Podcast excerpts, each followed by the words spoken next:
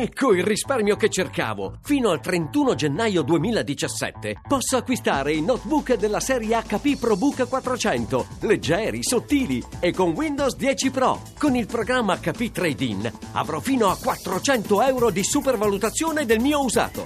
hp.com slash it slash trade in pc Voci del mattino.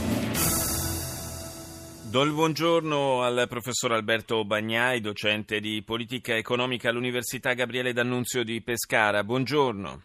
Buongiorno a lei e ascoltatori. C'erano stati, erano stati sollevati da subito, eh, quando già nella notte tra domenica e lunedì, quando era apparso chiaro eh, quale sarebbe stato l'esito del referendum costituzionale in Italia e c'era stato l'annuncio delle dimissioni da parte del Presidente del Consiglio Renzi, dicevo c'erano stati, erano stati sollevati dei timori per i contraccolpi a livello europeo, anche per quanto riguarda i mercati. Tutto sommato la giornata di ieri ha mostrato come i mercati abbiano assorbito la cosa in maniera abbastanza indolore. Come valuta, professore, questa reazione? Ma è molto semplice, i timori non avevano evidentemente ragione di esistere ed erano stati eh, sollevati ad arte dai grandi media internazionali semplicemente come strumento di pressione verso l'elettorato italiano.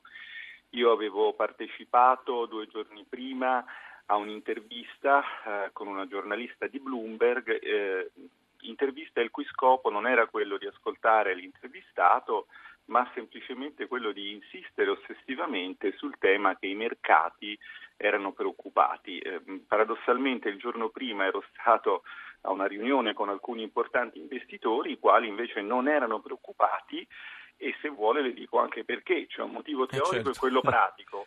Il motivo pratico forse più interessante per gli ascoltatori assolutamente, era assolutamente evidente ed è assolutamente evidente ed è stato anche dichiarato da Dieselblom, il capo dell'Eurogruppo, che di fronte a una situazione politica di questo tipo l'Europa ovviamente adesso ci viene incontro perché eh, si rende perfettamente conto del fatto che se eh, esige rigore ci potrebbe essere una reazione politica ancora più forte tale da far diciamo, da rompere il giocattolo dell'euro fondamentalmente, che è la cosa che eh, sta più a cuore ai nostri, ai nostri amici e, e, e, fratelli tedeschi, cioè il fatto che questo giocattolo non si rompa. Il motivo teorico può anche essere interessante per qualche eh, ascoltatore. Gli illustri economisti, quindi non io, sono convinti del fatto che eh, gli operatori economici abbiano aspettative razionali, cioè anticipino perfettamente i comportamenti del mercato. E bene, allora se è così significa che quando succede qualcosa, questo qualcosa è già stato scontato nei prezzi mm. che quindi non crollano. Questi stessi illustri economisti però scrivono queste belle cose sui loro lavori scientifici, poi vanno sui media a fare terrorismo. Quindi è evidente che c'è un grossissimo problema di deontologia professionale nella professione economica, ma anche in altre professioni che in qualche modo hanno a che fare con il contatto col pubblico e con la rappresentazione dei fatti economici. Professor Bagnai, eh, questa, questa, situazione eh, che si è, si è, venuta a creare però ha sollevato anche del, dei timori per il, la questione eh, delle banche italiane. Eh, anche qui sono timori infondati? Si è soffiato inutilmente sul fuoco oppure c'è qualche cosa sotto? No, no, lei ha perfettamente ragione. Il punto però è un altro. I timori sono fondati, ma lo erano fondati anche prima e mh, l'osservazione che si può fare, ho avuto anche l'opportunità di incontrare uno dei tanti giornalisti che, dei grandi media internazionali che raccontavano la storia secondo cui il no avrebbe causato il crollo immediato di otto banche in Italia.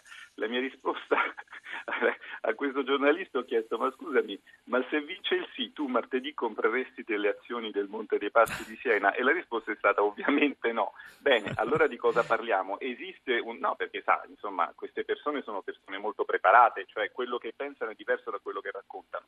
Quindi, eh, quindi il discorso è molto semplice, noi abbiamo un problema strutturale molto serio, peraltro mh, sul perché mh, il governo Renzi sia stato in qualche modo disapprovato insomma, dagli elettori, questo era chiaramente un voto contro Renzi, beh, su questo ci sarebbe da fare una riflessione e sicuramente il modo in cui si è trasformato il caso di quattro piccole banche in un evento sistemico di livello europeo, applicando in un modo raffazzonato delle regole europee che fra l'altro non erano neanche entrate in vigore, beh, questo sicuramente ha pesato molto nel rifiuto molto netto degli italiani nei confronti del governo Renzi, perché insomma trasformare un evento tutto sommato piccolo in cui avremmo potuto tranquillamente disobbedire all'Europa e mettere 3 miliardi del Fondo interbancario di tutela dei depositi in un evento che ha portato alla morte alcuni risparmiatori, eh, beh, mi sembra che sia una cosa che giustamente i cittadini italiani non hanno apprezzato.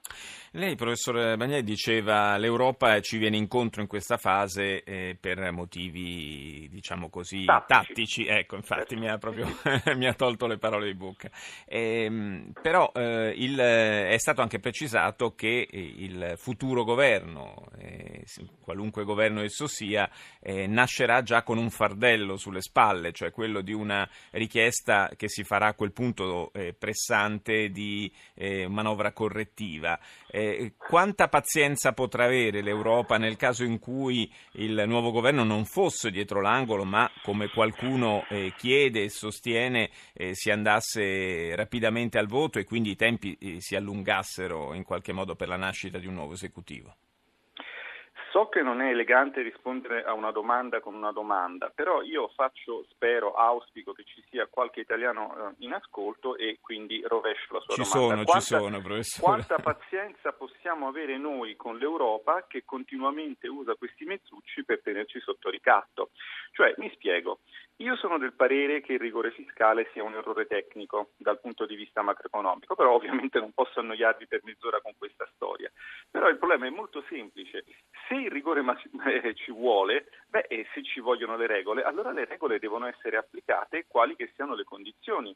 Eh, se, e, e lo si fa e se ne accetta poi il risultato politico. Non si possono applicare le regole solo quando fa comodo e tenerle nel cassetto come strumento di ricatto, come la classica testa di cavallo da mettere nel letto del prossimo governo, laddove questo in qualche modo decida di procedere autonomamente.